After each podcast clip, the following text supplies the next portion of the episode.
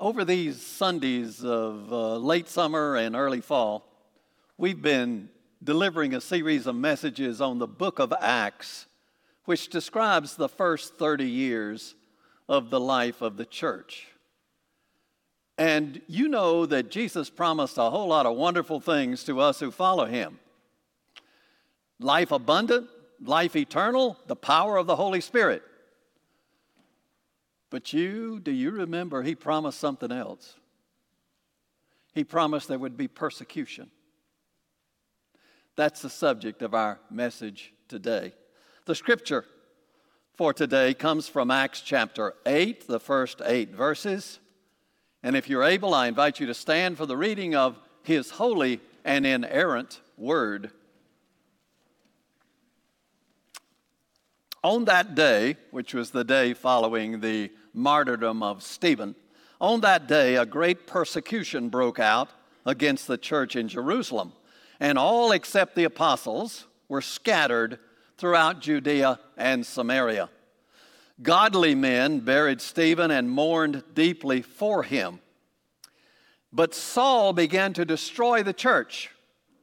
Going from house to house, he dragged off both men and women and put them in prison. Those who had been scattered preached the word wherever they went. Philip went down to a city in Samaria and proclaimed the Messiah there. When the crowds heard Philip and saw the signs he performed, they all paid close attention to what he said, for with shrieks, impure spirits came out of many, and many who were paralyzed or lame were healed. So there was great joy in that city. This is the Word of God for the people of God.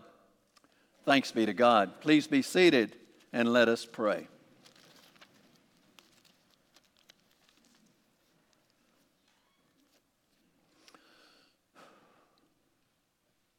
Take my lips and speak through them. Take our thoughts and think through them take our hearts and set them on fire with love for you.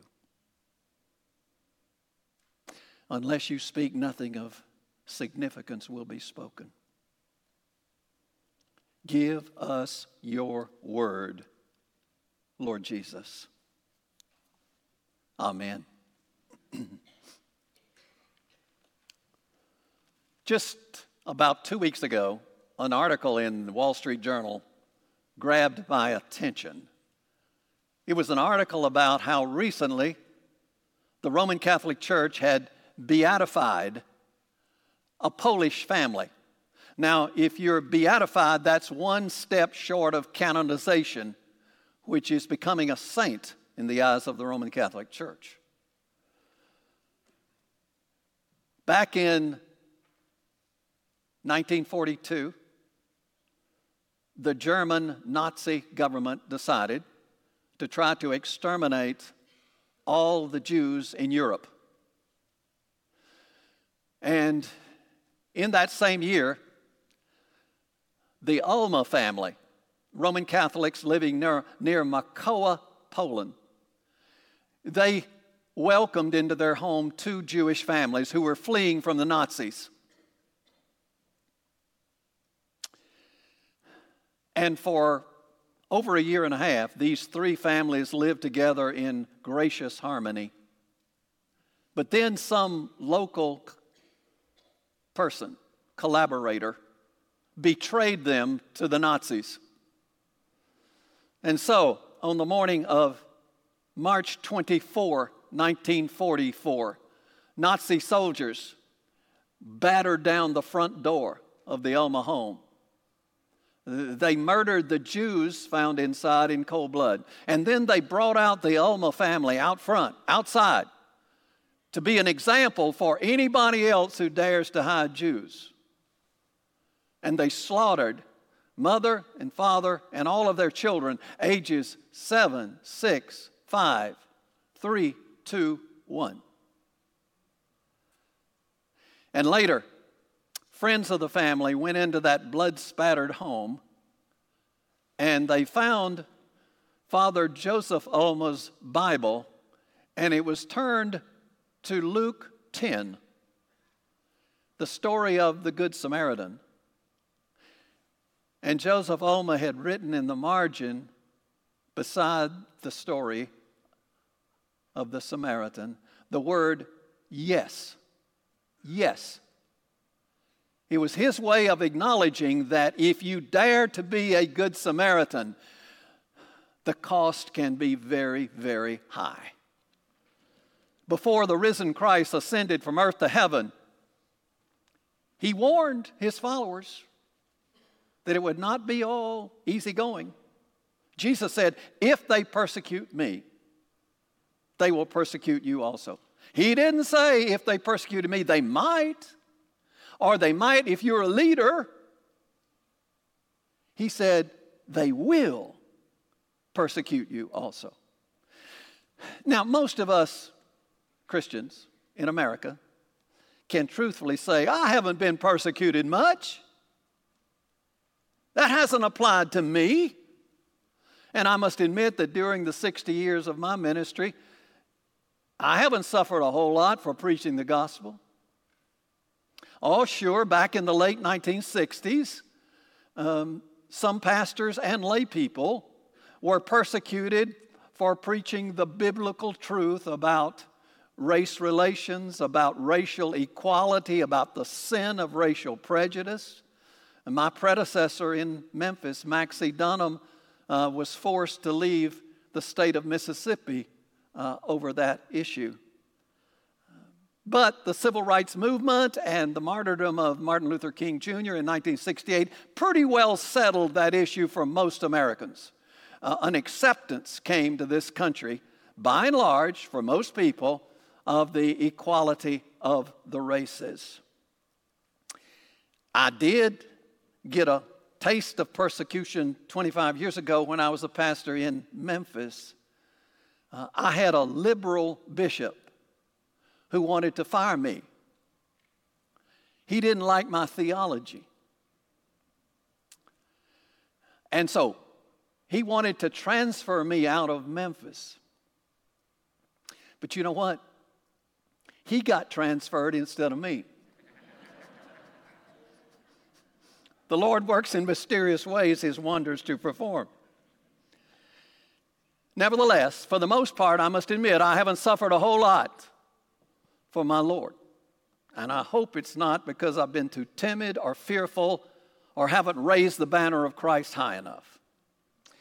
The infant church was not even dry behind the ears when persecution began. The death of the first Christian martyr, Stephen, just unleashed a flood of persecution. It was as if the Jews uh, living in Jerusalem had all this pent up hatred of the Christians. And once they got a chance to, to unleash it, they did. And led by Saul, they invaded the homes of the Christians, hauled them off to prison, and they even killed some. Therefore, most of the Christians in Jerusalem, uh, except the apostles, were forced to flee from the city. Now, the Christians then did not realize it at the time, but their flight was fulfilling Jesus' purpose. Because Jesus' last command to the church was go and make disciples of all nations. Now, without persecution, those Christians would have stayed at home in Jerusalem where they were comfortable. But Jesus had a world to save, and he needed missionaries. Have you noticed that sometimes God has to let us become uncomfortable before we're willing to change or move? Because you know, when we're comfortable, we, we tend to be satisfied and complacent less dependent on God because maybe we feel we need Him less, more open to the possibility of, of the uh, temptations of our culture. History proves that hard times are not the enemy of the church. You know what the enemy of the church? It's good times. That's when the church struggles. When the good times roll, uh, we tend to get fat and lazy unwilling to try something new. On the other hand, hard times build strong disciples. You want proof of that? Today, today, the fastest growing churches on earth are in China and Indonesia, where the Christians are suffering constant persecution. Hard times Bill, strong disciples. The eighth chapter of Acts tells us what happened to the Christians who fled from Jerusalem. Instead of running scared, they ran and shared. Verse 4 describes those fleeing from Jerusalem. Those who had been scattered preached the word wherever they went. Doesn't sound like to me they were looking over their shoulders in stark fear. And one of the Christians who fled from Jerusalem was Philip. And we're told earlier in Acts that he was a man full of wisdom and of the Holy Spirit. Where did he go? Believe it or not, Philip invaded forbidden territory. Verse 5 tells us that Philip went down to a city in Samaria and proclaimed the Christ there. You see, for centuries, Israel had been divided into three parts. Up north, Galilee, where Jesus was reared. Down south, Judea. And in those two parts of the country, that's where the Jews lived. But all in the middle, that was Samaria. And that was forbidden territory for Jews. Why? Because the Samaritans were regarded as half breeds, half breeds, and religious heretics. And so a good Jew would not even speak to a Samaritan, much less go through their country. Uh, the Jews and the Samaritans hated each other. And only the Christian gospel could break down those walls of religious and racial prejudice. Uh, Jesus himself started the process. Most good Jews, if they wanted to go from Judea up to Galilee, would detour. Go, go east across the Jordan River. You, you don't want to go through Samaria. No telling what could happen to you if you went through there. Uh uh-uh, uh you detour. Jesus didn't detour, he went right through Samaria. And we know that one day he sat down beside Jacob's well at noon and he did what no self respecting Jew would ever do. He had a conversation with a Samaritan woman. And in that conversation, she came to believe in him as the Messiah. And then she went out and spread that news all over Samaria. Imagine that.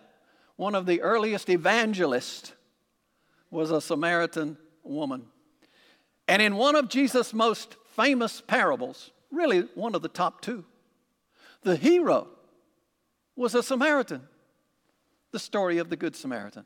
And then in Jesus' final instructions before he ascended from earth to heaven, he said, Go witness even in Samaria. And good old Philip, he followed his master's instructions and refused to let the walls of religious or racial prejudice stop him. And the church in America today needs a whole lot more Philips. And I want to ask us personal questions. Are there any walls in your world or mine that need to be torn down? Who are your Samaritans? Who are the people that you have been taught to distrust or avoid? Now, like all of us sinners, those Samaritans needed Christ. Uh, many of them were entangled in magic and evil spirits they were like us in that they were seeking shortcuts to Wonderland. Uh, and even today, a whole lot of Americans are seeking a one way ticket to the good life.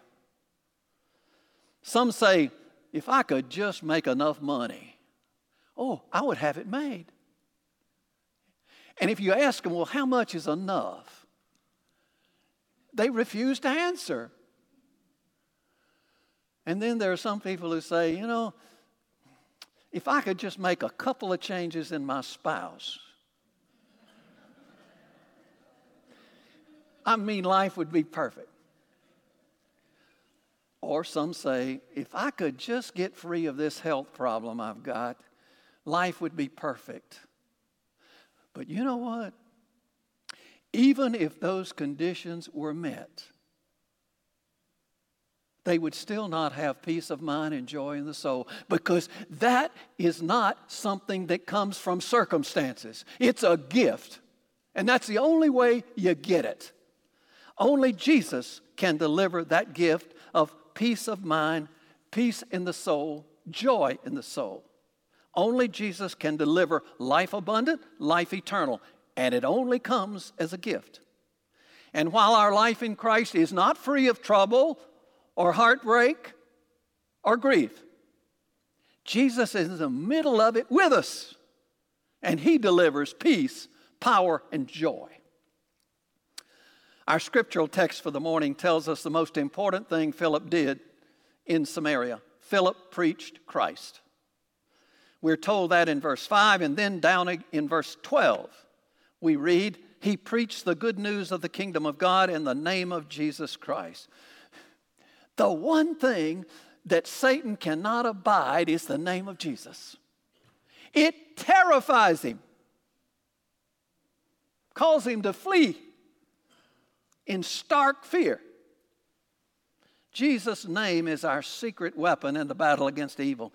As I look back over many years, oh, yes, I can recall those midnight times of darkness, uh, unresolved problems, uh, grief, uh, trouble, not having the answers that I needed. Oh, yeah. But you know what I found out? If in those midnight moments, if I just whisper, Jesus, Jesus, instantly his presence banishes darkness. It's a miracle. So, Philip preached Christ. Now, you may be thinking, of course he preached Christ. There's no other gospel. Oh, yes, there is. There was then, there is now. There are a whole lot of false gospels being distributed around. The most common one in America, and it's even found in our churches, is called works righteousness. The sales pitch goes like this just try to behave yourself and love everybody, no matter how tough that is. And if you do it well enough, if you score 70 above or above on your lifetime morals test, you'll get a ticket to heaven. In other words, you'll earn your way there. That's works righteousness. Another false gospel that's being distributed in America and in, from some of our major churches on television is the prosperity gospel, teaching that if you're a follower of Christ, He will make you wealthy. May I offer a personal testimony? It has not worked for me. and then there's the false gospel that I call the woke, woke gospel. And it goes like this it doesn't matter what you believe, one belief is as good as another as long as it works for you, as long as you're sincere. And don't worry about sin because God is just all love, no judgment. And there's no such place as hell. That's a myth. And if there's a heaven, everybody's going there. Everybody. Therefore, don't worry, be happy. Anything is true if it works for you. That's the woke gospel. And in contrast to all that rubbish, Philip preached Christ. He was like St. Paul, who said, I determined to know nothing among you except Christ and Him crucified. Our Methodist founder, John Wesley, endorsed that Christ centered gospel. And when he sent those first Methodist preachers to America, he gave them just three words of instruction offer them Christ. And the great preacher Charles Spurgeon used to say, We have a great need for Christ and a great Christ for our needs. And you've often heard me say from time to time, only Jesus Christ can satisfy, and only the cross can save. Now, to witness for Christ means to share, simply share the best friend one can ever have. Who is that? Well, he's the great one who went to a cross to provide the only way for us to be forgiven and saved. He is the great one who rose from the dead and blazed a path for us into eternity. He is the great one who shares our burdens and delivers joy to our souls. He is Jesus Christ, our Savior and Lord. And you don't have to be a preacher to share that message. Uh, laymen, sometimes I think, are more effective at doing it. Let me share an example. You've probably never heard the name of John Egglen. Uh, he was a Christian layman uh, who lived in Colchester, England. And he awoke one Sunday morning in 1850 to find that it had been a great snowfall overnight four or five inches of snow on the ground. And so he knew that there would be very few people at his small church that morning for worship. Indeed, that was correct. Even the preacher was snowed in. But John Egglen went to church, and there were 12 other church members there, and there was one visitor, 13 year old boy. Well, several of the members said, Well, let's just pronounce the benediction, and everybody go home. But John would have none of that. He said, No, no, no. We're here and we're going to worship. And since he was the only deacon there, he, he was delegated to preach. Well, obviously, the sermon was unprepared. And it was brief 10 minutes. He took a few of his favorite Bible verses and wandered from one to another. But then, toward the end of the message, there was a strange, powerful courage that came over him. And he was led to look directly at that 13 year old boy who was visiting. And he said, Young man, look to Jesus. Look, look, look. Well, did that make any difference? That 13 year old boy, years later, when a man looked back on that day and say and said, I did look. And then and there, the cloud of my heart lifted, the darkness rolled away, and at that moment I saw the sun. Who was that 13 year old boy? Charles Haddon Spurgeon, England's Prince of Preachers.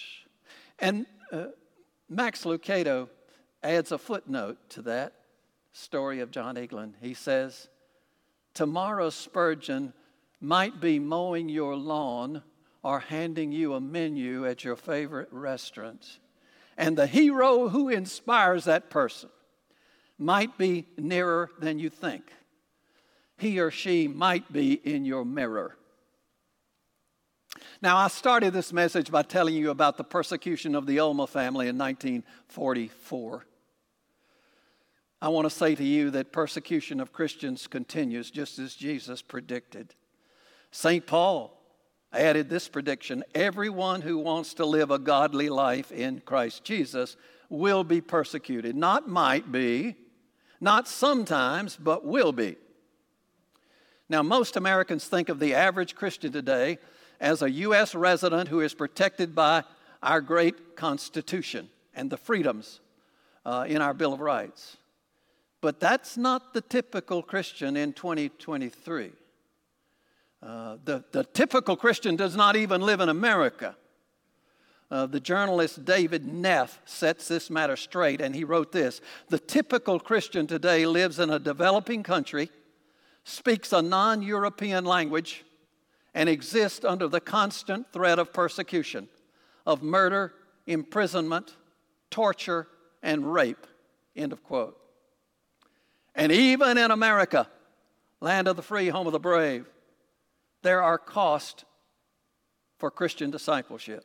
Whenever and wherever Christians come out of the closet and fly the banner of Christ boldly and publicly, proclaiming the Bible as absolute truth, it will ignite fierce resistance. But what keeps us going in spite of the resistance?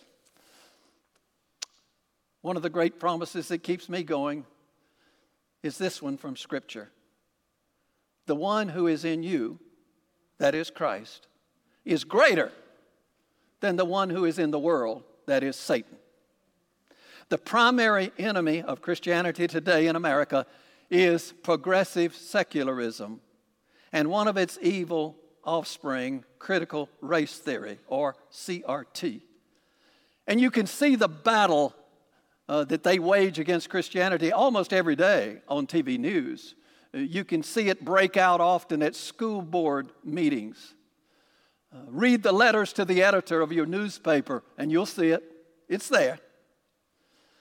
Some major American companies have been so intimidated by progressive secularism that they use their advertisements to promote it. And I've been told by a reliable source that even the Hallmark movie channel, long the bastion of love and purity, is beginning to compromise its moral standards.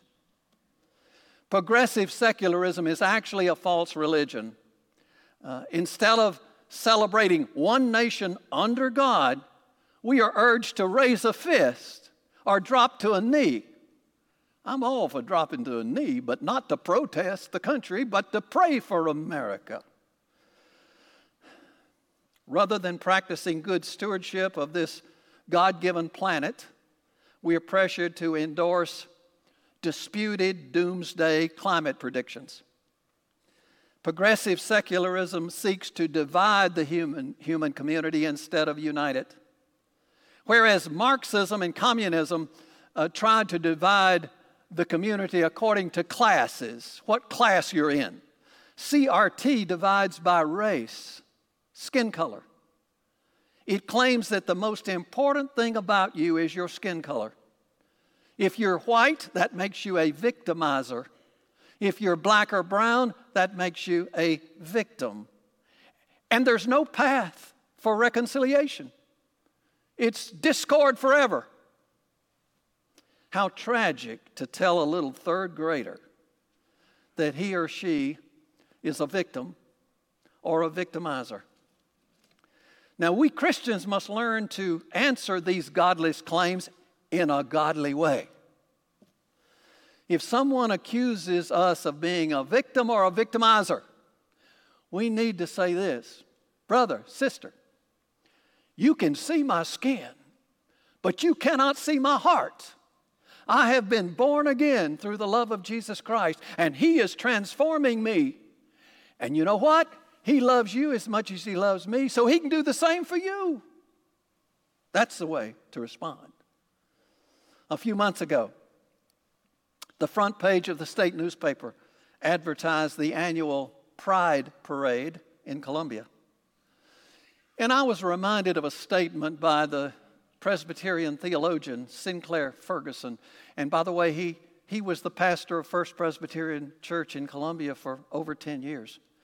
Dr. Ferguson said this Sin is never satisfied to just be tolerated, it demands to be affirmed and then later celebrated. Well, how should a Christian react to an invitation to celebrate sexual activity that is contrary to biblical standards. Certainly not by standing on the curb and cursing the marchers, that's for sure. A Christian should pray for the eyes of Christ that can separate sin from sinner. Hate the sin, but love the sinner. Eyes of Christ that allow us to see every pride marcher as a priceless person for whom Jesus died. And if you're called names like bigot or homophobe or racist or Uncle Tom, just remember these words of Jesus Blessed are you when people insult you, persecute you, and falsely say all kinds of evil against you because of me. Rejoice and be glad because great is your reward in heaven. Alan Paton, in his book about his native South Africa, uh, gave us these unforgettable lines. He said, When I get to heaven, which is my intention, the big judge will ask me, Where are your wounds? And if I say I haven't any wounds, he might say, Was there nothing down there worth fighting for? There is no reason for us Christians to let persecution steal our joy. We ought to be happy warriors. we ought to count it a privilege that God has trusted us to champion His cause in this challenging hour. In Eugene Peterson's translation of James chapter 1 verse 2, he gave us God's marching orders for us in the year 2023. Consider it sheer gift, friends, when tests and challenges come to you from all sides. You know that under pressure, your faith life is forced into the open and shows its true colors. Hard times build strong disciples. Therefore, Christian, lift high the banner of Christ. In the name of the Father, and of the Son, and of the Holy Spirit. Amen. Now, as we pray, I invite you to use these words of a great hymn as your personal prayer. When the storms of life are raging, stand by me. When the storms of life are raging, stand by me. When the world is tossing me like a ship upon the sea, thou who rulest wind and water, stand by me. In the midst of persecution, stand by me. In the midst of persecution, stand by me. When the host of hell assail, and my strength begins to fail.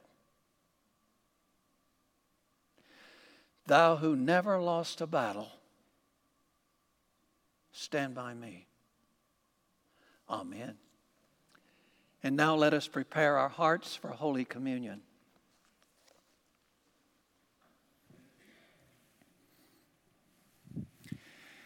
Today is World Communion Sunday, so that means that Christians all around the world will be gathering at the Lord's table and we get to fellowship, not just with the people of Mount Horeb, but by extension with Christians all around the world. I want to invite our communion servers to come forward.